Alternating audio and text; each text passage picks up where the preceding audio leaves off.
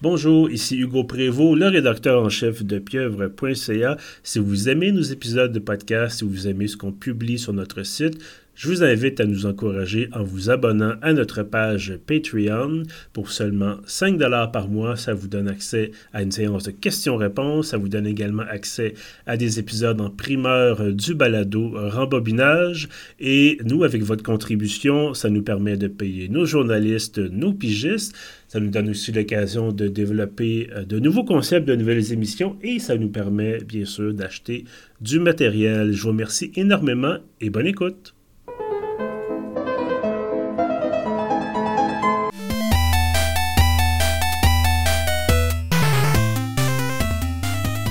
Louis-Gabriel, Alexandre, bonjour! Salut Hugo! Bon matin! Alors, j'espère que vous allez bien. On va très bien. Et oui, toi, Alex? Sommet du monde. Bon, excellent. Ben, très content de vous voir, messieurs, de se parler depuis, ça faisait quelques semaines qu'on ne s'était pas parlé, évidemment, à Pixels et préjugés, bien sûr, ce podcast incroyable pour les jeux vidéo. Je pense que ma dernière apparition parmi vous date, genre, du mois de janvier ou un truc comme ça. Ben écoute, c'est tout à fait possible. Donc, tu es de retour avec nous. C'est vrai, la dernière fois, on parlait de Zelda et tu n'étais pas avec nous, effectivement. En effet, parce que je n'avais pas encore acquis le jeu ni commencé à l'haïr. Ouais, parce que s'il avait été là, ça aurait été « J'ai joué une coupe d'heure, j'ai pas aimé ça, manger toute la chenotte ». C'est à peu près ça, mais ma résolution cette semaine, c'est de lui redonner une chance. Bon, tu nous tiendras au courant. Effectivement, notre précédent épisode, c'était sur Tears of the Kingdom, avec bien sûr toi, Louis-Gabriel, et Francis, notre ami / collègue de Sudbury, qu'on salue d'ailleurs, mais qui cette fois-ci n'est pas là parce qu'il n'a pas acheté le jeu dont on va parler aujourd'hui. Il n'a pas fait comme moi et dépensé 100$ pour un jeu qui finalement il n'a pas tellement apprécié. Chacun son jeu qu'il apprécie moins finalement. Oui, exact. C'est, voilà. T'as la même expérience de Diablo que j'ai avec Tears of the Kingdom. Donc, ben, évidemment, si vous avez vu le titre de l'épisode de cette semaine, on va parler de Diablo 4. Diablo 4 qui est sorti en juin, donc début juin de cette année. Il fait à peu près un mois et demi, bientôt 2 mois qu'il est sorti. Évidemment, développé par Blizzard. On fera pas de commentaires sur la gestion de Activision Blizzard, mais voilà. Donc, on peut faire un commentaire, brièvement, parce qu'on a déjà évoqué, je pense, un peu la chose, puis on fera pas de débat éthique de c'est-tu bon, c'est-tu pas bon de l'acheter. De toute façon, moi, j'avais des réserves et je l'ai acheté pareil, parce que vous arrêtez pas de m'en parler. Comme quoi, la pression des pairs, ça marche. Donc, c'est une bonne vieille tradition. Voilà, exactement, la pression psychologique. C'est comme les enfants, si vous écoutez puis vous voulez arrêter chez McDo, criez dans l'auto, c'est important. Jusqu'à temps que vous arrêtiez chez McDo. Et jusqu'à temps que vos parents se demandent si c'était pas mieux de se faire stériliser, finalement. En forme aujourd'hui. un détour qu'on a pris sur la route auquel je ne m'attendais pas. Mais... Voilà, mais bref, on est dimanche matin, je suis un petit peu sur le high de sucre du pain doré que j'ai fait tout à l'heure. Donc, et j'ai bu beaucoup trop de café avant de commencer l'épisode. Donc voilà, ça va y aller allègrement aujourd'hui. Diablo 4, donc, j'avais hésité pour notamment des considérations, je le disais, éthiques, mais finalement, vous m'avez convaincu et je suis pas sûr que ça soit une bonne chose. Je suis pas sûr que finalement... T'as l'air d'avoir haï ça, pauvre toi. Ben, j'ai pas haï ça, puis on va peut-être... tu disais quand même, c'est quoi, avec la nouvelle page dont on va évidemment parler un peu, tu disais pas genre « anyway » que t'allais pas rejouer. Ben, là, c'est ça. Tu sais, j'ai dit ça, puis finalement, peut-être que je vais y rejouer à un moment donné, prochainement, puis je vais trouver ça extraordinaire, ou que je vais finalement rembarquer dans le truc, puis je vais trouver le plaisir qui m'échappait un peu quand j'y jouais auparavant. Diablo 4, ben écoutez, on va résumer rapidement, parce que, bon, les gens... Peut-être qu'il y a des gens qui connaissent pas la série Diablo, ça se peut. Même si c'était probablement une des séries les plus connues là, en termes de certainement de jeux de rôle à l'ordinateur, donc Diablo 1 qui est sorti en 1995. On avait fait d'ailleurs un épisode, je me permets un petit plug parallèle, à SVGA, qui est le podcast en anglais sur les jeux rétro. On avait parlé de Diablo 1, on trouvait que c'était ça avait vieilli un petit peu. Mais bon, donc Diablo 4, vous deux, vous étiez, l'attendiez là, beaucoup. Là, je pense toi-même, je sais pas si toi, Louis-Gabriel, t'avais toi aussi acheté la version le jour de la vente. Non, moi j'ai attendu que ça sorte avant de l'acheter, peut-être quelques jours après la sortie. Je voyais des gens très enthousiastes, ça a commencé à me motiver au fil des semaines précédant la sortie, surtout quand il est sorti en démo, je pense, ou en bêta. Là, j'ai fait, OK, j'ai vu des choses, ça m'a intéressé, mais avant ça, j'avais pas mal les mêmes réticences que toi, Hugo, en fait. Mm-hmm. Je me suis juste laissé tenter. Toi, Alex, tu l'as acheté à l'avance. Là.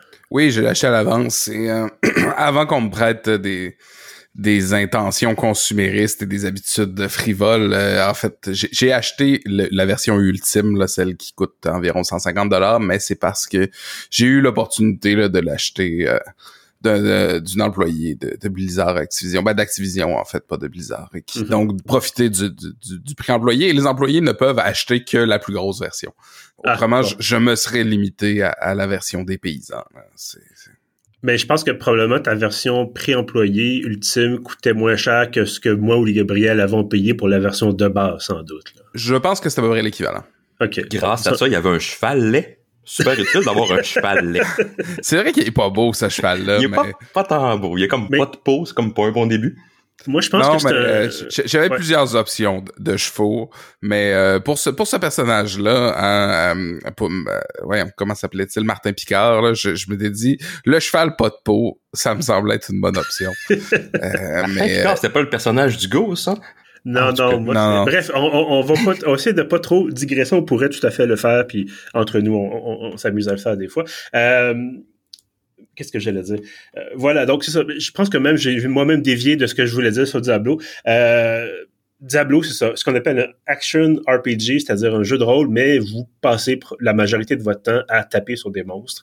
Il y a pas beaucoup de jets d'intelligence, mettons, de dire faut que je convainque, faut convaincre un personnage non joueur de vous donner accès à la cour du roi parce que là vous êtes une personne importante. Non, c'est comme la cour du roi est envahie par des démons, faut en tuer à peu près 75 et là vous avez des armes plus fortes et ultimement, c'est ça, faut combattre des personnages, des démons, des très grands démons.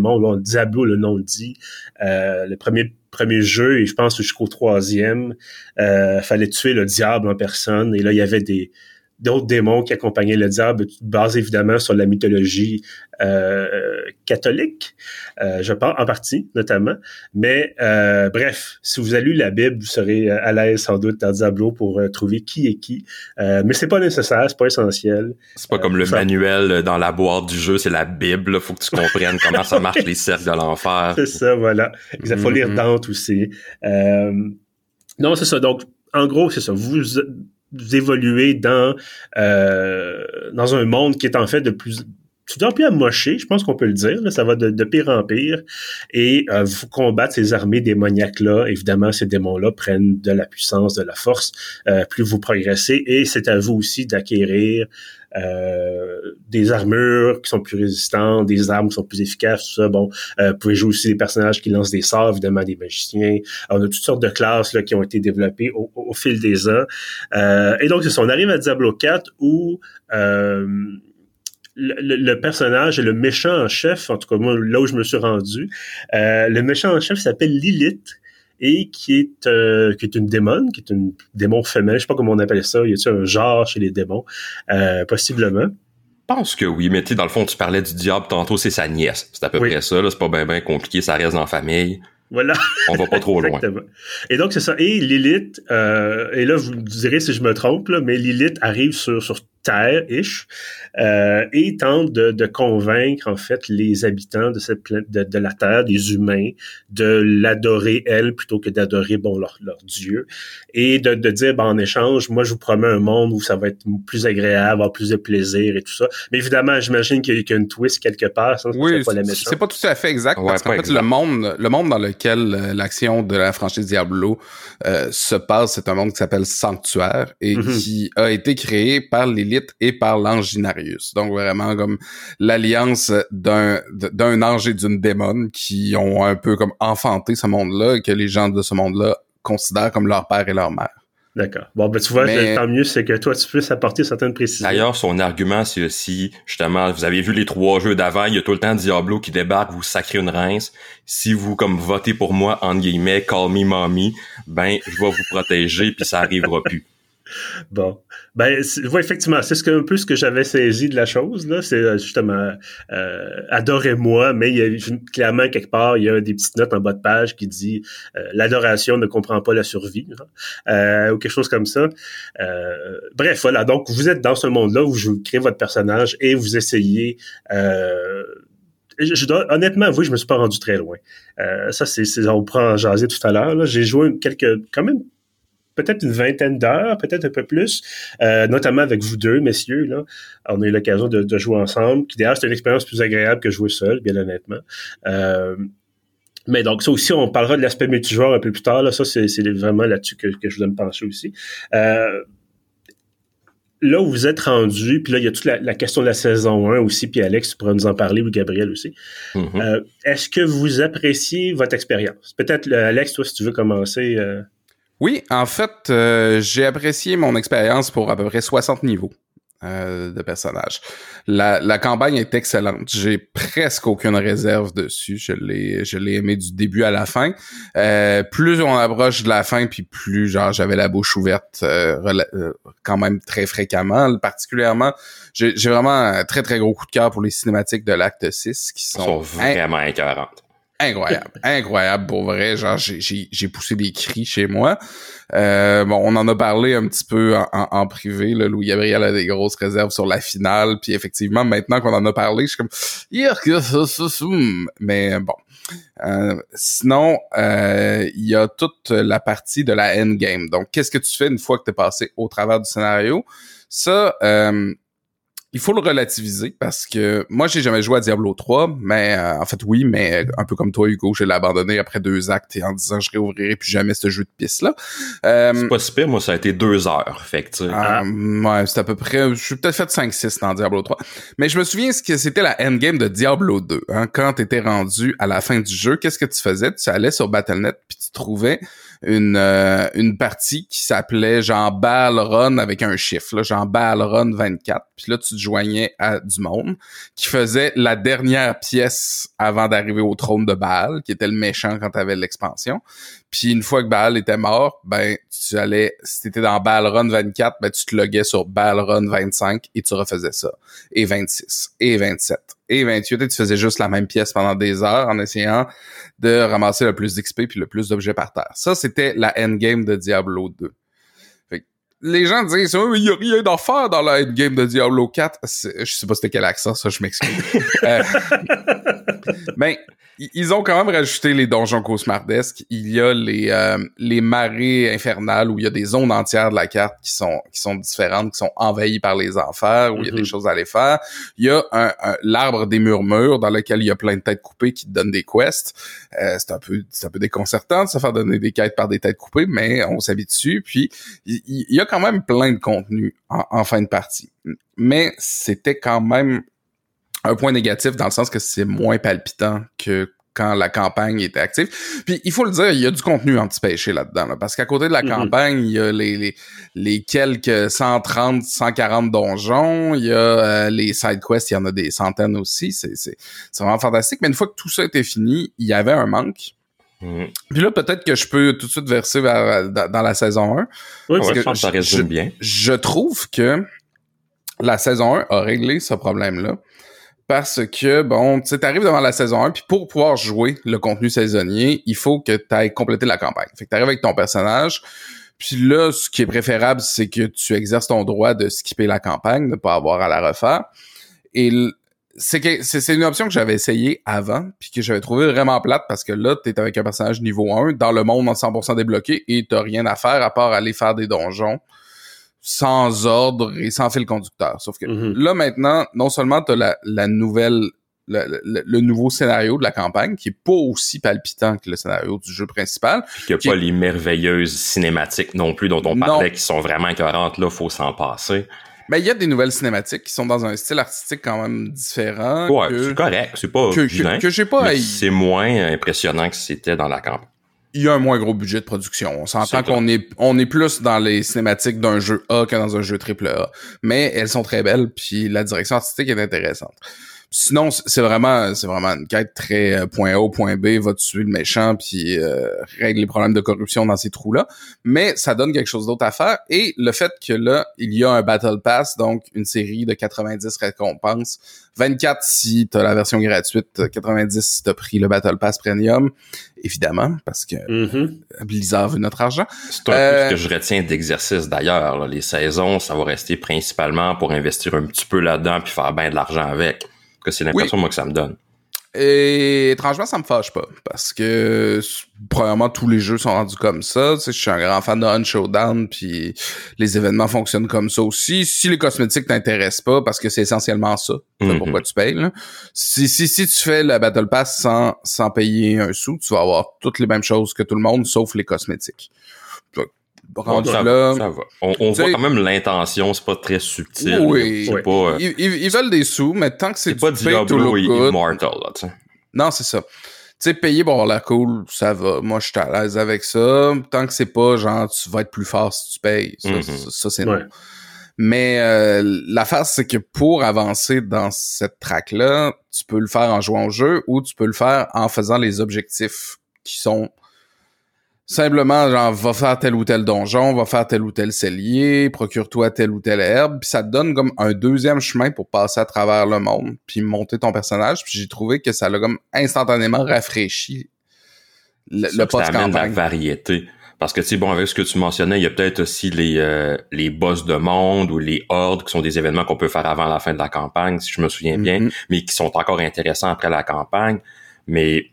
Comme tu parlais d'être un peu tanné autour du niveau 60, mon personnage le plus haut niveau est à 66. J'ai beaucoup moins joué dessus depuis une couple de semaines parce que justement, passer le niveau 60-62, bon, je me suis donné un petit challenge d'aller passer le capstone dungeon, excusez l'anglicisme, de niveau 70. Mais une fois que j'ai fait ça, j'ai fait « Ok, mais je fais quoi maintenant? » Tu sais, c'est comme à quel point je vais juste me taper des donjons ou des ci ou des ça pour ramasser peut-être 200 objets, puis il y en a un là-dedans si je suis chanceux, qui va améliorer mon équipement, parce que la moitié de ce que je ramasse, même au niveau 65, qui est peut-être niveau 48, 50, puis j'ai pas besoin de ça, puis ça n'a pas non plus, de toute façon, les affects et buffs vraiment spécifiques que je recherche, parce que j'ai déjà un équipement complet. Fait que dès que t'as comme un peu complété, si on veut, ton build, une chance que ça arrive, mais je sais pas si c'est quand même, à mon sens, à moi, là, assez pour vraiment... t'es gardé ça, qui pense super longtemps, t'es sachant que c'est une saison qui dure jusqu'en octobre. J'ai l'impression qu'après une semaine ou deux, par contre, avec la saison, tu vas probablement avoir fait le tour. C'est peut-être juste un peu ça que j'ai comme bémol. J'ai comme, OK, tu me lances 3 mois avec une semaine ou deux de contenu, mais après ça, on est un peu à la case départ, puis on n'a pas forcément développé plus ce endgame-là qu'il n'y a pas de campagne, puis veut pas, ça fait beaucoup plus de redondance. Fait que, je trouve pas ça désagréable, surtout pour du contenu gratuit, mais j'ai quand même l'impression que c'est un peu service minimum. Je sais pas ce que t'en penses. J'aimerais ça rétorquer à cela avec une anecdote. Parce que j'ai mentionné ma passion pour un jeu de shooter Battle Royale qui s'appelle Gun Showdown, hein, un calvaire qui se passe dans les bayous de la fin du 19e siècle. Et il y a des événements comme ça dans lesquels tu dois accumuler des points pour débloquer des cosmétiques et des choses uniques, à peu près à tous les quelques mois aussi dans Gun Showdown. Et j'aimais ça, les accumuler à 100%. Puis éventuellement, ils ont un peu changé la façon dont ils géraient cela pour s'inspirer des jeux plus lucratifs. Et il y a eu un événement que si j'avais voulu le débloquer au complet et avoir tout le contenu, il aurait fallu que je joue tous les jours pendant toute la durée de l'événement. Puis j'ai fait comme non, ça n'arrivera pas, j'ai un travail rémunéré et d'autres activités dans la vie. Fait que je l'ai pas eu au complet, puis ça m'a fâché. J'ai même arrêté de jouer au jeu pendant plusieurs mois après ça.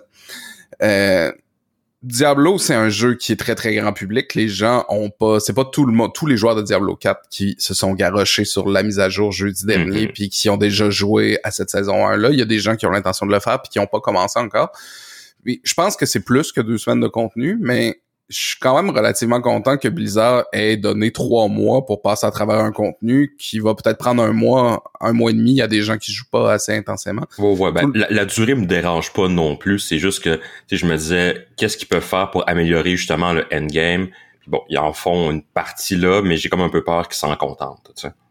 Oui, mais en même temps, il y a aussi la question des nouvelles mécaniques qui va devoir changer les bulles. Il va falloir retrouver d'autres façons. On peut pas juste s'appuyer à la recette qu'on avait déjà pour faire nos personnages parce que ils ont ajouté des nouvelles catégories là, d'objets puissants que tu peux mettre à l'intérieur de tes autres objets qui sont les cœurs malins, essentiellement. Là. Le mot malin revient beaucoup, mais on parle vraiment de malin dans le sens d'une tumeur. Là. Donc, c'est vraiment la corruption, la maladie. Et donc, avec tout ça, c'est des nouveaux power-ups, il y a des nouveaux objets uniques et toutes ces choses-là vont devoir changer les recettes qu'on avait développées parce que là, effectivement, dans la fin du jeu, tout le monde jouait les mêmes 6 ou 7 personnages parce que les recettes gagnantes, on les connaissait. Donc, c'est sûr que c'est une belle occasion d'essayer quelque chose que t'as pas déjà fait, ça c'est sûr. Exact, puis surtout que ça vient avec l'obligation de repartir avec un nouveau personnage, c'est quand même intéressant. Certains voient ça comme un inconvénient, moi je trouve ça comme une opportunité. Je suis quand même un peu ambivalent là-dessus, parce que justement tu mentionnes des nouveaux objets uniques, puis tout ça, mais ça veut dire qu'il faut voir que tu joues comme quoi 40-50 heures avant d'aller les trouver. Fait que tu sais, c'est pas, tu peux pas te pitcher direct dans l'ensemble du contenu. C'est moins long que ça si t'as pas à faire la campagne. Ça se fait quand même très vite, là. Pour vrai, je pense que j'ai joué 5 heures, là, sur la saison 1, puis mon personnage, j'ai déjà passé niveau 20. Ah, ok. T'as monté plus vite que moi. Ça dépend peut-être de la classe aussi. Il y en a qui vont plus vite que d'autres au début, là.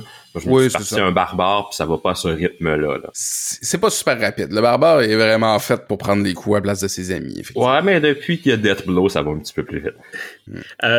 Parlant de barbare, je vais essayer de m'insérer subtilement dans la conversation ici. Mais en fait, c'est deux choses. Je vous écoute, puis l'impression que j'en retire, puis bon, évidemment, je fais le parallèle avec ma propre expérience, c'est que pour atteindre le niveau où c'est vraiment plaisant, faut mettre 15, 20, 25 heures, 30 heures de jeu. Faut passer à travers le grind, comme on appelle. C'est sûr que, bon, moi, j'ai joué, je sais pas, 20, 25 heures, j'ai pas vérifié.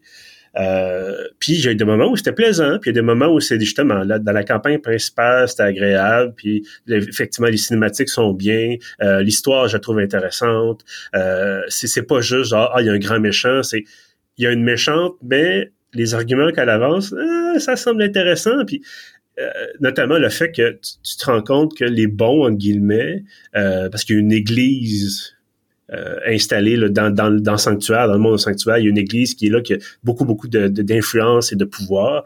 Cette église-là, au moindre signe de possession démoniaque, ils te mettent sur le bûcher et ça finit là, ils te brûlent. Donc, je me rappelle, je l'avais peut-être faite, messieurs, cette quête secondaire-là, où il faut aider quelqu'un qui fait des exorcismes. Et éventuellement, quelqu'un de l'église qui dit « Voyons donc, c'est pas permis ça, vous êtes bon dans... » l'illégalité, on va vous brûler vous-même. Là, je me disais, ouais, il y a un message, un petit message social, politique qui est passé. Il y a un petit, tu sais, il y a une profondeur qui est là, puis je trouvais ça intéressant. Mais tu parlais du barbare. Puis moi-même, j'aime bien souvent pas trop me casser la tête puis prendre quelqu'un qui a des gros biceps qui tape dans le tas. C'est pas pour rien que je joue à Heavy dans Team Fortress 2, par exemple. Tu sais, tu tires. Tu sais, c'est pas... j'ai pas besoin de me casser la tête avec des coups spéciaux. Tu tires dans le tas. Mais bref, mon expérience de barbare dans Diablo 4, ça a été surtout quand je jouais seul. Quand je jouais avec vous deux, ça allait bien parce que vous étiez beaucoup plus fort que moi puis ça allait... vous aviez un meilleur build, sans doute. Mais je me souviens d'un moment donné où il fallait constamment... Alors, je pense aux 5 minutes, il fallait que je revienne en ville, recharger mes potions de soins puis je retourne me battre parce que je me faisais constamment taper dessus et j'étais pas assez efficace pour tuer les monstres, sans doute. Pas un assez bon build, entre guillemets, et c'était frustrant, parce que tu disais, comment ça se fait qu'un petit bonhomme, un petit démon de rien qui traîne sur le chemin en campagne est capable de me faire perdre la moitié de mes points de vie, alors que je suis niveau, tu sais, bon, je sais pas quoi, à quel niveau. Je comprends que le niveau des ennemis monte avec ton niveau, ce qui est un peu normal, mais à un moment donné, le fait que je doive m'appuyer sur quelqu'un qui a fait un guide sur Internet pour que moi, mon bonhomme soit minimum jouable et que j'ai un peu de plaisir. À quel point est-ce que c'est le fun? À quel point est-ce que j'ai... plusieurs questions pour toi. Oui, la première, c'est à quel niveau de difficulté tu jouais? Alors, je me suis un peu tiré dans voilà. Le pied. J'ai commencé à un niveau trop élevé, sans doute, de difficulté pour mon propre... Parce que capacités. Le jeu t'offre le niveau de difficulté 1 et 2 et l'orgueil, principalement. Hein, je blâmerais l'orgueil masculin. La masculinité toxique.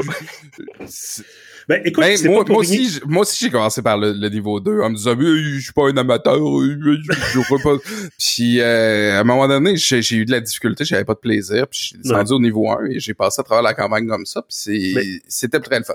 Deuxièmement, c'est probablement ça que je devrais faire, mais c'est pas pour rien que mon personnage s'appelle J'ai le doigt, hein, parce que c'est... Il est drôle.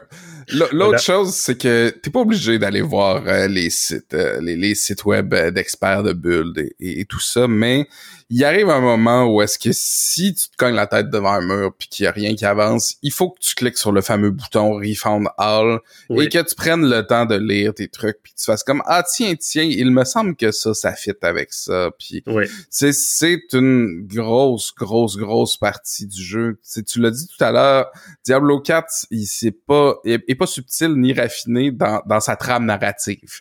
T'sais, c'est pas un jeu dans lequel t'es pas dans du Hideo Kojima avec des cinématiques de 30 minutes dans lesquelles tu vas pleurer à la fin. T'sais. Dans Diablo 4, on combat les ennemis au volume. Là, t'sais. Oui. On bat le démon à la livre.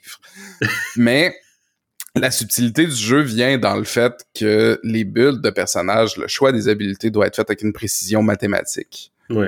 Puis si tu veux pas faire cette partie-là, c'est correct, mais il faut que tu reviennes au niveau de difficulté qui te permet de jouer un peu n'importe comment, puis que tu peux faire un peu n'importe quoi, puis ça va te pardonner. Si tu veux jouer dans les niveaux difficiles, t'as pas le choix, il faut que tu lises, il faut que tu checkes les petits pourcentages, tu te dis, OK, qu'est-ce que je peux prendre comme chapeau qui va faire que ma baguette magique va tirer plus fort? C'est quoi les meilleures mitaines à mettre avec ces bottes-là? Puis il faut vraiment que tu le penses puis que tu le réfléchisses. Parce que sinon, après ça, c'est sûr que tu vas rester coincé. À l'inverse, on trouverait le jeu trop facile si c'était pas comme ça. J'ajouterais, Hugo, tu parlais justement, tu sais, si il faut suivre un guild, quelque chose de même pour être bon, c'est plat. Mais en même temps, quand tu commences un nouveau jeu puis que t'as quand même pas mal d'options, tout lire pour tout comprendre puis analyser puis faire OK, ça va bien avec ça. Ça aussi, c'est plat. Puis c'est encore plus long. Fait que moi, ce que je recommanderais à tout le monde puis ce que je fais moi-même quand je commence avec une nouvelle classe dans ce jeu-là puis dans des jeux similaires, c'est regarde, mettons, Factual Life ou d'autres places qui font des builds qui sont assez simples. Tu prends ça, mettons, dans le cas de Diablo, pour les peut-être 20 premiers niveaux, pour te donner une base, pour que tu prennes le temps de t'adapter à ce que tu as entre les mains. Puis une fois que tu comprends ce que tu as entre les mains, ben là, tu y vas à ta guise, tu ajustes, tu fais des changements. Comme ça, au moins, tu es une base solide, puis tu peux avoir du fun quand elle se développe plus loin. Mais tu vas avoir vraiment ton essentiel qui va être réglé. C'est un peu comme dire... je sais pas, moi, genre, je vais aller en camping, mais au lieu de m'amener un lunch, je vais aller me fabriquer un arc en gossant une branche dans le bois. C'est comme, tu te compliques la vie en commençant de zéro, là. C'est pas un jeu de survie où tu commences avec une paire de bobettes puis une hachette. Tu sais, t'as pas besoin de te rendre la vie compliquée. Tu vas juste chercher une base, puis après ça, fais tes affaires, tu sais. Oui.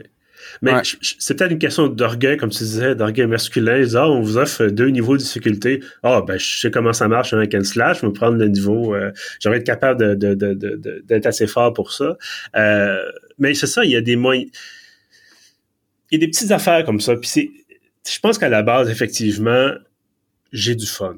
Tu te casses pas la tête, c'est pas besoin, comme on a tous mentionné. Tu sais, c'est pas, j'allais faire une blague sur Hearts of Iron 4. C'est pas, tu sais, t'as pas besoin de passer 2 heures à expliquer les menus à quelqu'un. Ça prend bien plus que 2 heures. Non, mais c'est ça l'affaire, c'est qu'il y a des jeux il y a des jeux que ça demande beaucoup de réflexion, qu'il faut savoir comment les choses fonctionnent, puis tu sais, j'ai le temps de vérifier, puis j'ai le temps de regarder. Dans Diablo 4, tu dis, hey, j'ai un bonhomme, j'ai des armes, je ramasse des affaires par terre, il y a des méchants, je tape ces méchants, il y a de l'or qui tombe, puis de l'armure. Ben, c'est parfait, je vais continuer, puis je trouvais qu'il y avait une espèce de dichotomie entre voici 1 million de monstres à tuer, ils vous aiment pas non plus, fait que c'est correct. Et puis là, en même temps, il faut vraiment, à chaque fois que vous montez de niveau, vérifier si vous avez besoin de plus 2% là ou plus plus de résistance là ou quelque chose. Il y avait, je pense, parce que bon, moi j'ai fini Diablo 3, je pense 2 fois. Et la deuxième fois, j'avais une espèce d'épée. C'était complètement absurde. J'avais trouvé ça à un moment donné. J'avais plus rien pris comme arme après. J'étais joué un barbare là aussi, bien sûr. Une espèce d'épée qui faisait en sorte que plus tu tapais, plus tu faisais des dégâts, plus tu tapais vite. Mmh. Et donc, j'arrivais, puis en bon français, je one-shotais pratiquement tout le monde. Puis là, tu dis, ben, c'est le trip, le rêve, le fantasme de pouvoir, puis de violence, puis tout ça. Et je me disais, je vais jouer un barbare à Diablo 4, puis je vais arriver, puis dire... moi fort, Chrome. Puis là, tu te rentres dans le temps un peu comme Conan le Barbare. Mais là, je me suis rendu compte qu'il fallait un Conan le Barbare tacticien. Je me disais, ah! Je sais pas, il y avait quelque chose là-dedans qui, j'étais un peu décontenancé. Puis je pense que j'étais juste un peu têtu. Puis dire, je vais continuer. Il y a des petites choses. J'aimerais ça vous entendre aussi. On parlait tantôt de l'aspect multijoueur. On a, comme je le disais, on a joué ensemble. Qu'est-ce que vous pensez du fait que dans le jeu, il y a d'autres personnes qui sont là, avec qui vous pouvez interagir jusqu'à un certain niveau. C'est ce qu'on appelle un jeu service, là, c'est-à-dire toujours en ligne, il faut toujours que tu sois relié au serveur, il faut toujours que... Bon. Qu'est-ce que vous pensez de cet aspect-là? Est-ce que vous aimez ça? Vous aimez moins ça? Comment vous voyez ça? Peut-être, Louis-Gabriel, si tu veux. Moi, je commencerai avec le négatif, puis c'est la performance, la stabilité des serveurs. Mm-hmm. Ça, évidemment... ça reste un enjeu. Tu sais, si tu veux te connecter, tu peux pas te connecter parce que c'est en ligne. Tu voulais juste jouer par toi-même, c'est un peu chiant. Si le jeu a des difficultés techniques à rouler parce qu'il est en ligne puis qu'il demande beaucoup de ressources, puis que, si mettons, quand tu passes d'une zone à l'autre, ça lag énormément. Puis là, tu finis par apparaître 3 secondes après, t'es déjà en train de te faire frapper quasiment. Oui. C'est un peu poche. Ou encore plus, si mettons, t'es en train de te battre contre des ennemis, puis là, tu commences à avoir un frame rate qui tombe carrément dans le plancher. Tu sais, je vais mourir. Mais en même temps, il y a quand même du positif, je trouve. Si, par exemple, tu fais juste te promener, tu bats des petits événements ou des ennemis, c'est quand même relativement redondant.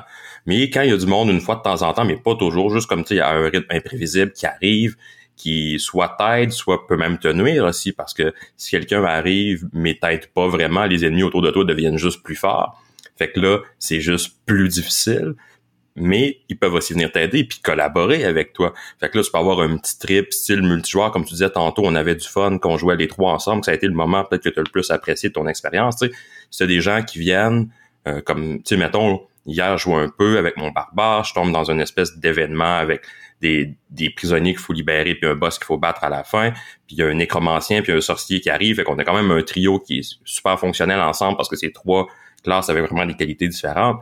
Puis c'était le fun parce qu'il y en a un qui pouvait gérer quelque chose pendant que, mettons, les monstres du nécromancien occupaient les ennemis pendant que je libérais un prisonnier. Puis bon, j'aurais pu juste attendre puis libérer, mais c'était plus dynamique, c'était plus varié dans ce que je pouvais faire.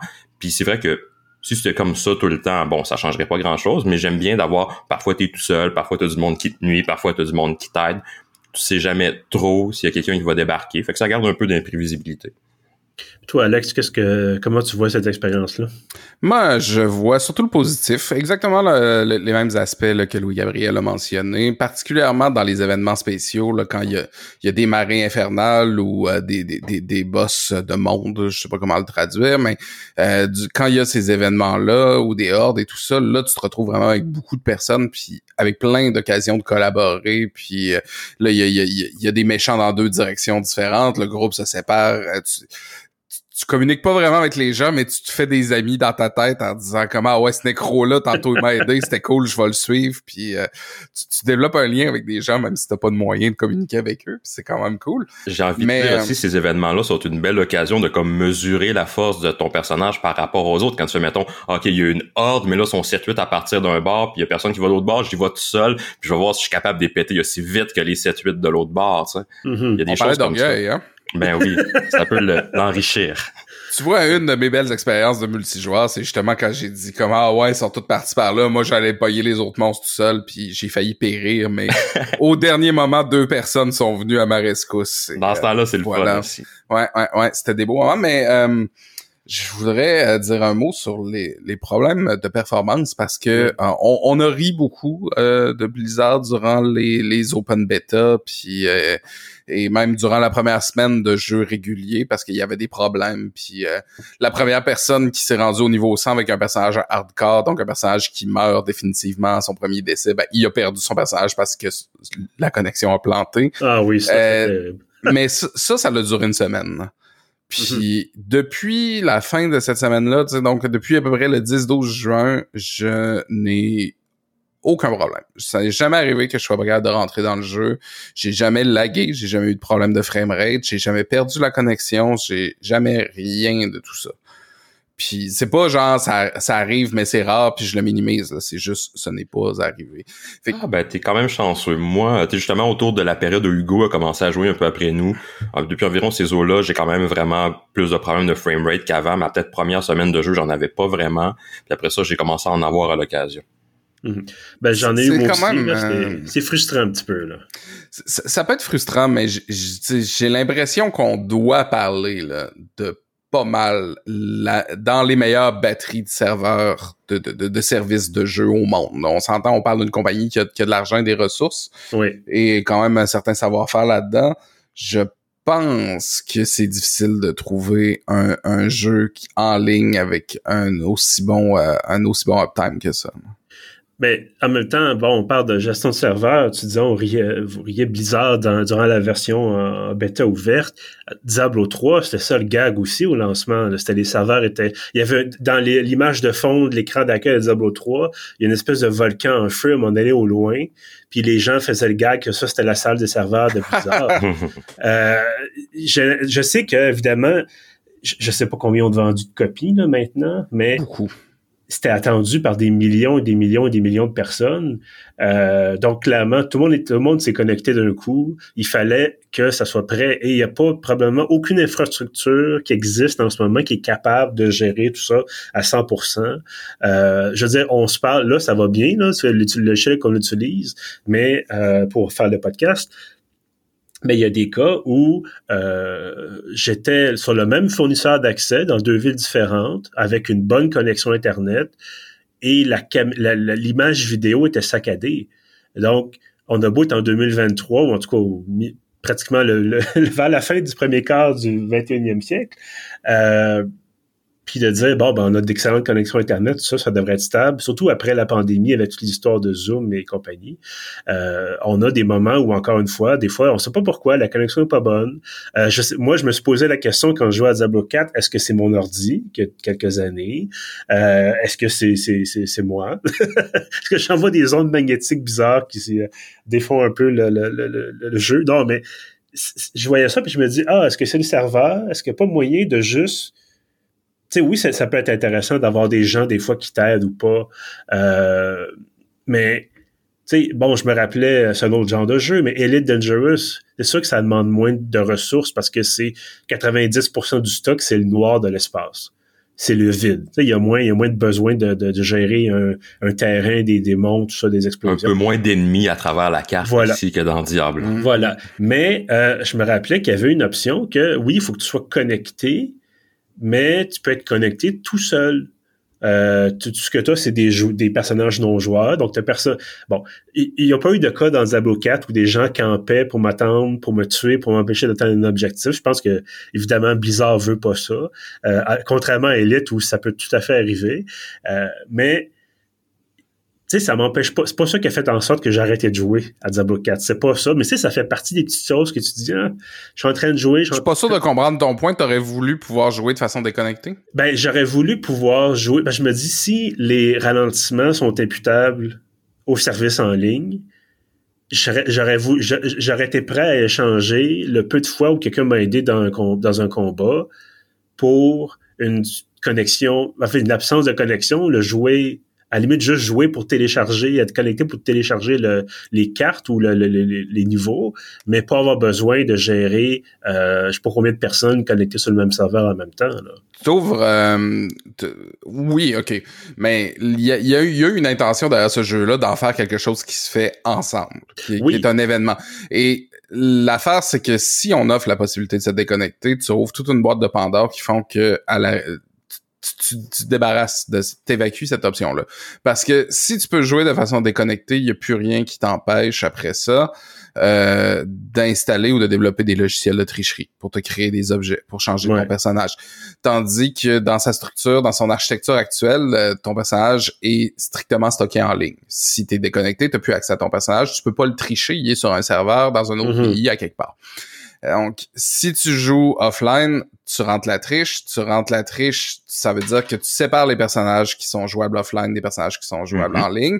Et là, à ce moment-là, il y a un pourcentage, probablement non négligeable, du bassin des personnages qui vont se déplacer du en ligne vers le hors ligne.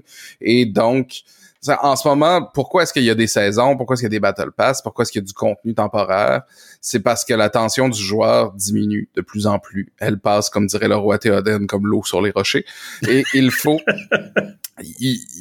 le défi des jeux, c'est de garder leurs joueurs ensemble pour garder le jeu en vie. Puis dès qu'un jeu commence à être un petit peu en déclin, les prophètes de malheur disent « Ce jeu-là est en déclin, les ventes baissent et la prophétie s'autoréalise et le jeu tombe en déclin pour vrai. » Donc, le but de Blizzard dans la gestion du jeu en ligne, c'est d'avoir le plus de gens qui jouent ensemble et mettre un mode offline aurait juste été contre-productif. Oui, je comprends tout à fait. Tu me fais penser...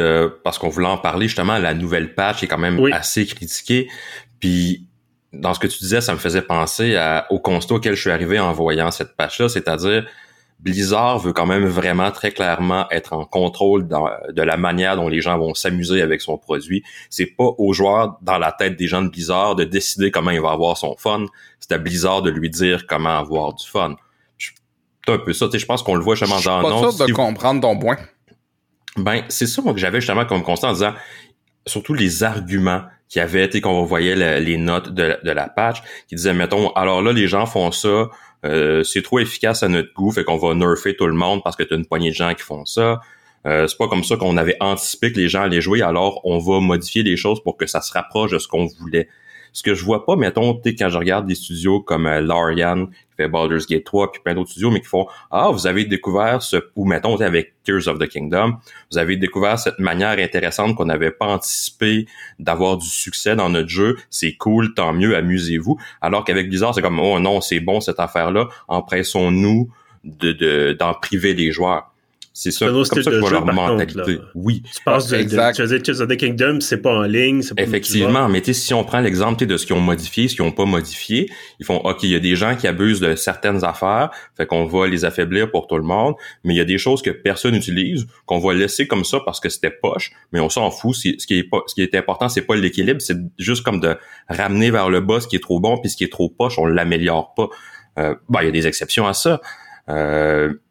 Mais j'ai quand même l'impression que comme, tu sais, si la communauté s'est autant fâchée, c'est parce que j'ai l'impression qu'il y a beaucoup de joueurs qui sont sentis attaqués par une espèce de volonté justement de se faire dire non, c'est pas comme ça que t'es supposé jouer, c'est comme ça, alors qu'ils voulaient juste avoir leur fun. Je trouve ça un peu martyr comme façon de le voir. Je veux dire, les gens... Ça, mais moi, ça m'a pas particulièrement affecté, là. Mes personnages, pour vrai, ça a pas fait de différence notable. Non, mais c'est la façon dont j'ai perçu la réaction de la communauté. Puis ça, moi, je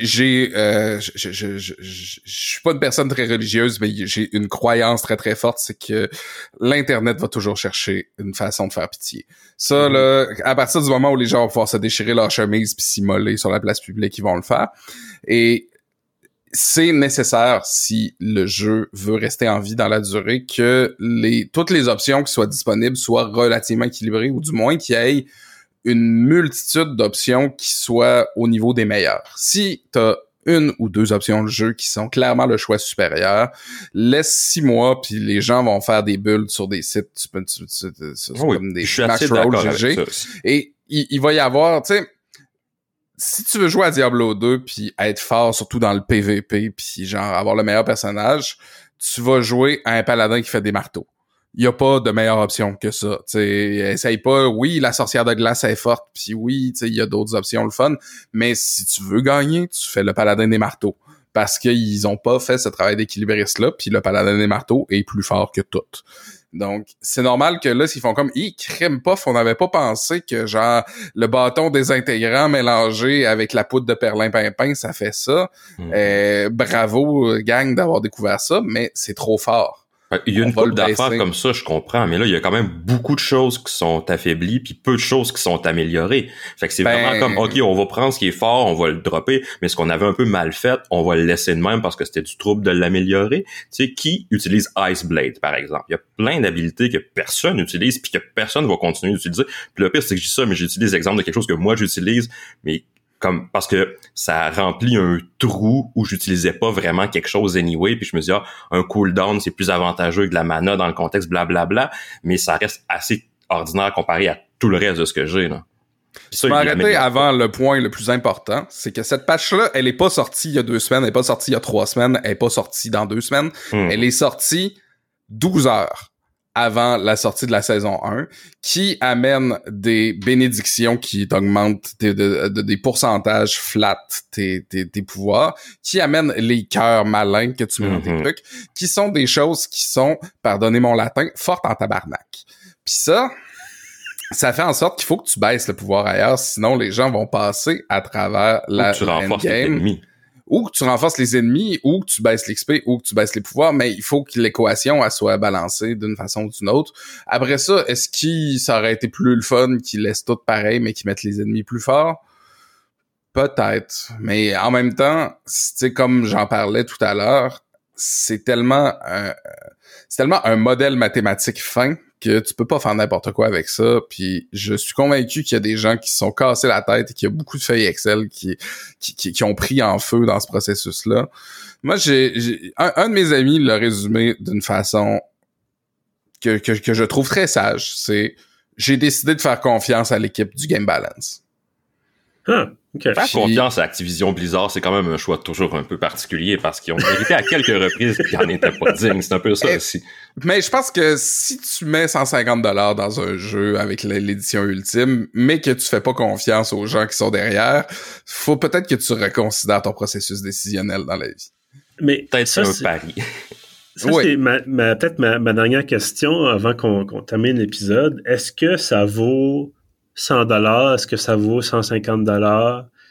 C'est sûr que moi, j'ai déjà expliqué, je pense, ici même à ce podcast-ci ou ailleurs, ou peut-être en privé, que moi, évidemment, puis peut-être un peu vous aussi par la bande, on a une perspective biaisée parce qu'on reçoit des codes, on reçoit des produits en promotion, on magasine des promotions, on sait où trouver des affaires moins chères. Et là, acheter un jeu neuf, acheter un jeu à 100$ neuf, je pense que j'ai jamais fait ça dans ma vie. Est-ce que ça vaut ça? Est-ce que ça vaut, tu sais, est-ce que c'est une expérience qui... C'est quoi une expérience à 150$? C'est ça la question, là. Comment est-ce qu'on qualifie cette expérience-là? Mais on la qualifie pas, on la quantifie. OK, bon, ben... d'accord. Non, mais... Il y avait une suite. On n'élabore pas. Oui, on n'élabore pas, ça fait de même. Bonne journée, merci d'avoir été là. Si tu peux simplement, là, puis, tu sais, sans même rentrer là, dans le « est-ce que j'ai apprécié mon temps ou pas », tu peux diviser ta facture par le nombre d'heures que tu vas mettre sur le jeu et t'as déjà une unité de mesure qui est plus... Tu sais, si ton jeu a coûté 150$ mais que t'as mis 150 heures dessus, ben t'as payé $1 de l'heure pour ton temps. Ouais. Compare ça, après ça, au prix de ton billet de cinéma... T'es quand même... Ou un genre de payer 60 ou 50$, c'est moins cher, mais que t'as une campagne de 20 heures, puis après ça, il n'y a plus rien, puis c'est fini. Ouais. Ça, il y en a pas mal. Il faut que tu regardes combien de temps tu vas mettre, puis combien de temps de qualité, encore plus, tu vas mettre sur le jeu. Tu sais, comme par exemple, admettons que j'ai payé mon 150$ de Diablo complet, c'est sûr que je vais dépasser 150 heures dessus. Prenons Tears of the Kingdom qui m'a coûté quoi 105 avec les taxes, et j'ai mis 3 heures dessus, puis j'ai regardé sur Marketplace si je pouvais pas le revendre le jour même là. J'ai vraiment haï mon expérience. On s'entend qu'il y en a un des deux. Diablo coûte 50$ de plus, mais ça reste un meilleur achat là. Mais ça, justement, ça dépend de ton style aussi. Tu sais, si c'est le genre de jeu que t'aimes, tant mieux. Oui. Mais si c'est le genre de jeu que finalement t'aimes pas, ben c'est sûr que tu vas être déçu, peu importe combien t'as payé. Si t'as payé 150, tu vas être plus déçu que si t'as payé 15. Mais c'est ça, si t'es déçu, t'es déçu.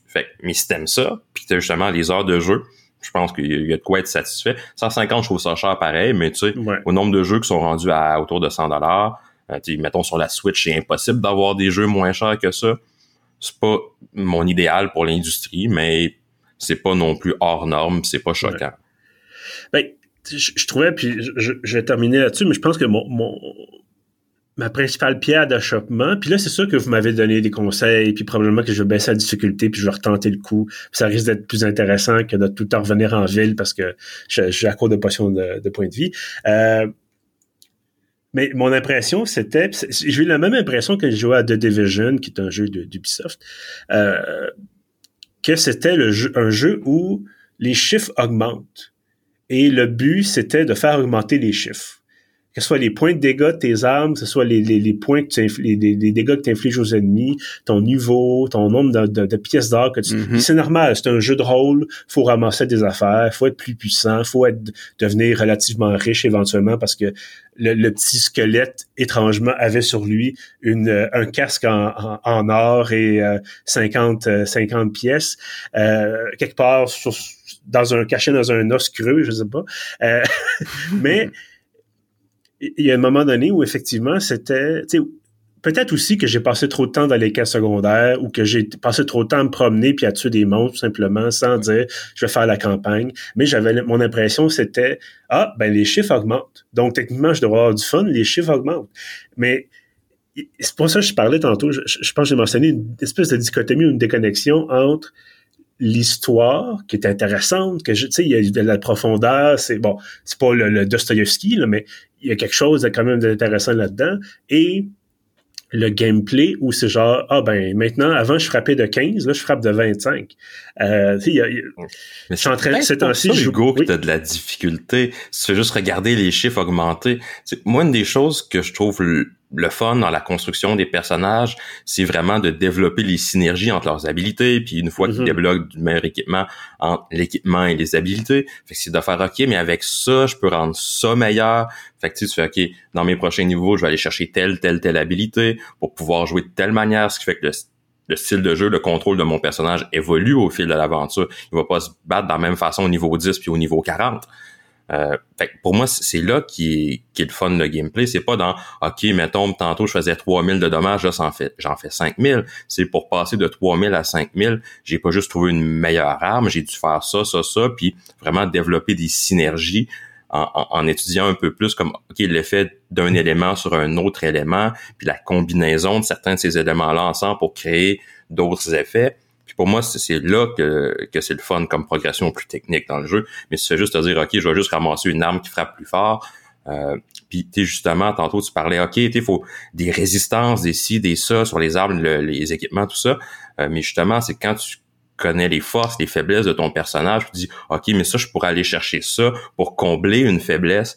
C'est là que tu te donnes des objectifs qui sont plus intéressants à suivre que juste je veux devenir plus fort en devenant plus fort. Alex, je sais pas si vous voulez ajouter quelque chose. Oui, en fait, même plusieurs choses. Oui, non, j'ai pas fini. Mais tu parlais de ton expérience, puis je dois dire qu'il y a un des éléments négatifs du jeu que j'ai pas mentionné, que t'as soulevé par la bande, et c'est que le jeu te donne l'impression que ça va être le fun si tu progresses horizontalement dedans. Parce que tu peux aller débloquer tu peux découvrir des nouvelles zones, puis débloquer des statues de Lilith qui te donnent des bonus, puis il y a des side quests et tout ça. Mais pour vrai, pour une expérience de jeu optimale, il faut que tu commences par faire la main quest. Il faut que tu commences par faire le scénario principal, puis après ça, tu iras ramasser les cossins. Sauf que de la façon dont l'interface est montée, la façon dont tout est présenté, ça a de l'air plus le fun de tout faire, de jouer horizontalement, alors que c'est pas vrai. Le jeu est vraiment optimal si tu le joues verticalement, puis ça, tu t'en rends compte seulement à mi-chemin de ta première partie. Puis d'ailleurs, ça me faisait un petit peu rigoler, justement, quand on jouait ensemble, parce que là, t'es toujours comme, pourquoi est-ce qu'Hugo suis pas, pis c'est comme oui, mais il y a des méchants par là, mais c'est comme si c'était au parc aquatique, puis tu me disais il y a de l'eau par là, oui, mais il va y avoir des méchants, peu importe la direction dans laquelle tu marches. Cours pas après les méchants que t'as vus, fais juste aller là où t'as allé, il va y avoir des méchants à l'autre bout, je te promets que peu importe où tu vas, il va y avoir des méchants.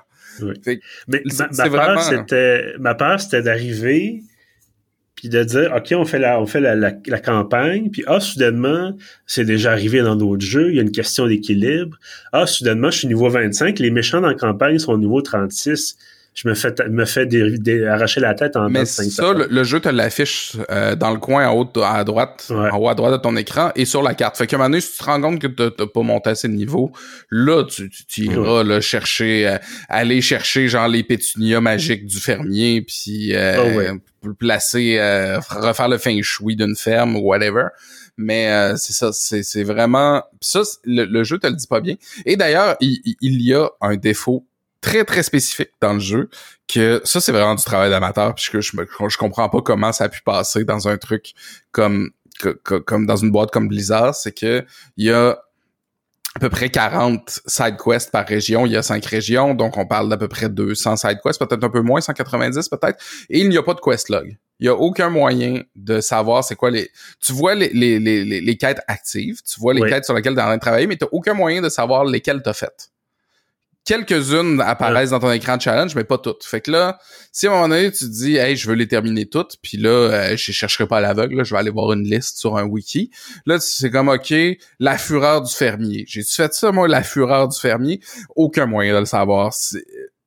Il y a des gens sur Reddit qui ont fait des templates de feuilles Excel de Google Drive pour pouvoir faire ton quest logging toi-même. Il faut que tu coches dans ta feuille au fur et à mesure. Moi, je l'ai fait dans un document Word où je notais les quests que j'ai faites. Ça, c'est quand même pour les complétionnistes, là. C'est pas obligatoire de tous les faire. Non, mais moi, je voulais toutes les faire, là.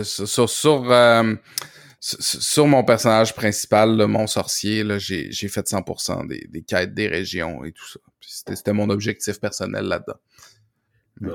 Mais c'est parce que moi, je me souvenais surtout, c'est pas pourquoi ce jeu-là spécifiquement, ça m'a marqué comme tel, mais à l'époque, il y a très longtemps, une vingtaine d'années maintenant, dans Morrowind, puis là, on remonte loin, là, il y a le personnage de la quête principale, à un moment donné, le gars qui te donne tes quêtes pour la campagne principale, il dit « Non, t'es pas assez fort, va rejoindre des guildes, va faire des quêtes secondaires, la guilde des combattants, la guilde des magiciens, whatever, va faire des quêtes secondaires, tu reviendras quand tu vas être meilleur. » C'était un peu mon idée là-dedans, c'était de dire « Ah, ben, je vais ramasser toute l'expérience que je peux dans l'acte 1, je vais faire toutes les quêtes que je peux faire, puis comme ça, je vais arriver à l'acte 2, puis je vais... » C'est un peu ça qui est arrivé, c'est paradoxal. Dans l'acte 1, il y a un moment donné, il y a des places où les ennemis étaient trop forts, parce qu'ils montent de niveau avec toi dans les quêtes secondaires, mais dans la campagne principale et même dans l'acte 2, je me suis rendu quand même au début de l'acte 2, les ennemis sont comme 4-5 niveaux en dessous du mien. Fait que là, c'est trop facile, où je ramasse des points ridicules d'expérience parce que le jeu fait en sorte qu'il va pas te donner autant de points que tu aurais pu en avoir, puis ta progression va être plus ralentie si t'es trop bon. Je comprends pas comment c'est possible. Les ennemis sont supposés être au minimum au même niveau que toi. Sauf depuis la nouvelle patch, dans les principaux défauts, mais... Même avant, je te dirais, il y a eu des moments donnés où dans la quête principale, l'équilibrage n'était pas aussi bon que dans les quêtes secondaires. Je sais pas pourquoi. Ben, les quêtes secondaires n'ont pas le choix d'être 100% dynamique parce qu'ils pouvaient pas prévoir à quel moment tu les ferais. Voilà. Mais bref, c'est des petites affaires. C'est moi qui ai peut-être joué tout croche. Ben, c'est un jeu. Tu devrais pouvoir jouer au jeu de la façon que ça te tente. Peut-être que le jeu est un peu rigide dans sa façon de guider les joueurs. Voilà. Ça, je pense qu'il y a des améliorations. Mais... tu sais, on le sait, là, un Diablo, c'est un jeu qui existe dans la durée. T'sais, moi, pourquoi est-ce que j'ai pas joué à Diablo 3? C'est parce que je l'ai acheté plein prix quand il était tout neuf. Ouais. Et c'était de la merde chaude à ce moment-là. Les gens ont été unanimes là-dessus. Il a fallu une mise à jour majeure pour réparer le jeu. Après ça, les gens disaient comme « Hey, il est super le fun ». Mais là, il était rendu gratuit, puis il fallait, par exemple, acheter la mise à jour. Là, j'étais comme « Non, vous m'aurez pas deux fois, mais Judas, vous autres ». Fait que j'ai jamais vraiment fait confiance. Ce qui est drôle, parce que maintenant, je suis comme super enthousiaste de Diablo 4 et je dis faisons confiance, mais voilà, j'ai évolué dans ma relation avec ça. Mais c'est drôle que tu mentionnes Morrowind, parce que bon, Morrowind, j'ai pas beaucoup joué, hein. Je l'ai fait sur un stream une fois qui a été légendaire parce que j'ai haï ça, puis je me suis plaint tout le long. C'est vieux, c'est un vieux jeu avec des vieilles mécaniques. Oui, non, c'est ça, exact. C'est plus un problème de qualité de vie qu'un problème avec le jeu comme tel. Par contre, on peut parler de l'opus suivant dans la franchise Elder Scrolls, Oblivion, qui est le pire de tous les jeux au point de vue, les chiffres ont juste monté. Parce que le système étant contre-intuitif, te récompense si tu fais des choses dans lesquelles ton personnage est pas bon, parce que si tu montes de niveau trop vite sans grinder tes attributs, les ennemis vont monter plus vite, mais toi, tu deviendras pas plus fort. Puis là, à un moment donné, tu vas aller comme te promener sur une petite route de campagne, puis au lieu d'avoir un gobelin devant toi, tu auras un minotaure, puis tu vas mourir. Oui, c'est terrible. Ça, oui. Puis... Ben, je me souviens aussi d'avoir réussi à battre le boss de fin, qui était très puissant pour la campagne. Après ça, d'arriver dans une grotte quelconque et le gobelin, parmi le groupe de gobelins qui est là, le gobelin est capable de m'arracher la tête encore une fois, qui est rendu au plus haut, c'est ça, au même niveau que moi. Je me semble que le gobelin, il y a 3 heures, il était niveau 15, puis il est rendu niveau 35. Qu'est-ce qui se passe? Il y a un fan-tuning qu'on n'avait pas atteint encore, là. Oblivion est probablement un des pires exemples de ça. Mais tu vois, je crois que dans Diablo 4, on voit pas nécessairement les fils, on voit pas les ficelles, genre c'est relativement, t'as quand même l'impression que ton personnage devient plus puissant, même si le monde devient plus dangereux au même rythme, parce que justement tu vas aller chercher des synergies et tout ça. C'est vrai que si tu fais n'importe quoi puis tu montes pas bien ton personnage, ça se peut que le monde devienne plus puissant autour de toi plus vite, puis que tu te trouves wimp, puis t'as même pas la satisfaction de dire « Ah, je vais retourner dans une région plus facile » parce que la région plus facile est devenue augmentée de niveau en même temps que toi. Donc effectivement, il y a ces chiffres-là qui augmentent, puis il faut que tu suives la courbe. Oui. Mais c'est un peu le principe de base de tous ces jeux-là, de tous les action RPG, même des RPG en tant que tels. Même dans un bon vieux Donjon Dragon sur table, il faut que tu suives la courbe, parce qu'à un moment donné, si t'es monté niveau 8-9 puis ton personnage a été monté tout croche, ça se peut que les monstres que le maître de donjon va sélectionner vont être trop forts pour toi, puis ça vient par défaut avec tous les jeux dans lesquels tu joues un personnage qui a des stats chiffrées et numériques. Non, absolument. Sur ce, merci, messieurs, mais j'allais dire mercieux pour un petit mot valise qu'on invente ici. On compresse, on manque de temps, on compresse. Donc, merci, messieurs, deviez mercieux. Merci, donc, Louis-Gabriel, Alexandre, d'avoir eu cette discussion sur Diablo 4. Je suis presque réconcilié avec Diablo 4. Oh. Mais je dois avouer que ces temps-ci, puis j'en ai fait une critique sur le pire. Je te l'ai envoyé d'ailleurs à Alex, toi qui est un grand fan de Vampire Survivors. Ouais. Je suis en train de jouer House of Torment, qui est un peu l'équivalent, mais qui s'inspire beaucoup de Diablo 1, et j'ai énormément de difficulté à pas jouer à ce jeu-là. Il y a quelque chose dans l'idée de survivre à 30 minutes de trucs de plus en plus évidemment puissants et nombreux. Et contrairement à Diablo 4, évidemment c'est pas en ligne, donc il n'y a pas de ralentissement de serveur, où il y a pas j'ai pas besoin d'acheter la Battle Pass, ça coûte 6-7$ sur Steam. Bref, je fais une petite critique rapide par la bande là, mais ça c'est un petit jeu, tu sais ça. Vous avez une demi-heure devant vous, 1 heure, vous pouvez aller faire ça. Peut-être en 2 séances de Diablo 4 d'ailleurs, ça peut vous changer un peu les idées, un petit palette cleanser comme on dit en bon français. Donc encore une fois, merci beaucoup à vous deux, merci d'avoir été là, puis on se reparle, je l'espère, bientôt. On se reverra pour dire pourquoi Baldur's Gate 3 est meilleur que Diablo 4 le mois prochain. Tout le monde va être content. Ça va être la joie, l'allégresse, puis la face d'Alex, ça compte pas. Ça, par contre, ça, je peux déjà vous dire, je l'ai pas acheté. Je pensais pas l'acheter, peut-être éventuellement, mais rendu là, c'est le genre de choses que je manque de temps. On fera un épisode sans Hugo. On va avoir des candidats intéressants au jeu de l'année quand même, entre Zelda, Diablo puis Baldur's Gate, pour se sentir vraiment à la fin des années 90 aussi en même temps. Mais vous voulez pas mettre Redfield, le truc? Non, ça va être correct. Il y a des jeux comme ça qui ne devraient pas exister, point. Merci beaucoup les gars, donc, d'avoir été là. Merci évidemment à ceux qui nous écoutent, merci d'avoir, si vous êtes rendus jusqu'ici dans l'épisode après 1 heure de discussion sur les avocats, on vous remercie d'être là, évidemment fidèle au rendez-vous. Si vous voulez retrouver tous les autres épisodes, bien sûr c'est sur Pieuvre.ca, c'est sur toutes les plateformes où vous trouvez vos podcasts. On vous invite aussi, avant que peut-être Facebook bloque tout, à vous abonner à la page du podcast sur Facebook. Et si vous voulez justement éviter que Facebook bloque tout et que Mark Zuckerberg s'en mette plein les poches, vous pouvez vous abonner à notre infolette. Ça, c'est entièrement gratuit. Il n'y a pas d'algorithme, il n'y a pas Zuckerberg ou Elon Musk ou peu importe à qui vous pensez.